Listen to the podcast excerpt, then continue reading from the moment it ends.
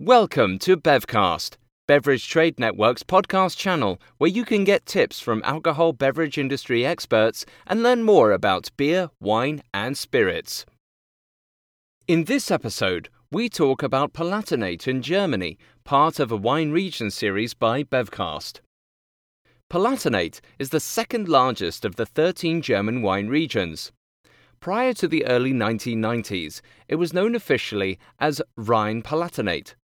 The wine region of Palatinate and the federal state of Palatinate overlap, but the wine region accounts for only 5% of the total area of the much larger federal state.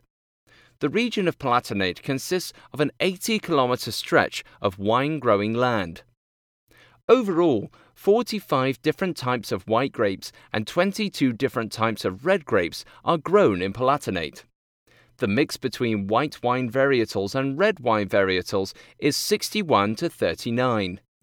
By far, the most popular varietal is Riesling, which accounts for 23.2% of all wine produced in Palatinate. In addition, Dornfelder, Müller-Thurgau, Blauer Portugieser, and Spätburgunder are popular wine varietals. Wine grapes have been grown in Palatinate since the ancient Roman era. In fact, some Roman landhouses have been discovered in the region. It is only since the 1980s, however, that Palatinate has started to appear on the radar of international wine enthusiasts. In terms of climate, Palatinate is known as one of the warmest, driest, and sunniest German wine regions.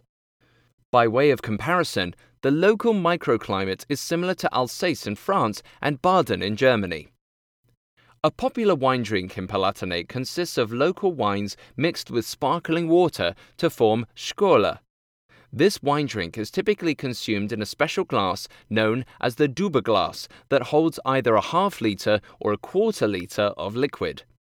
Each wine producing city or village in Palatinate typically hosts a wine festival each year, where both wine and Schorle are consumed.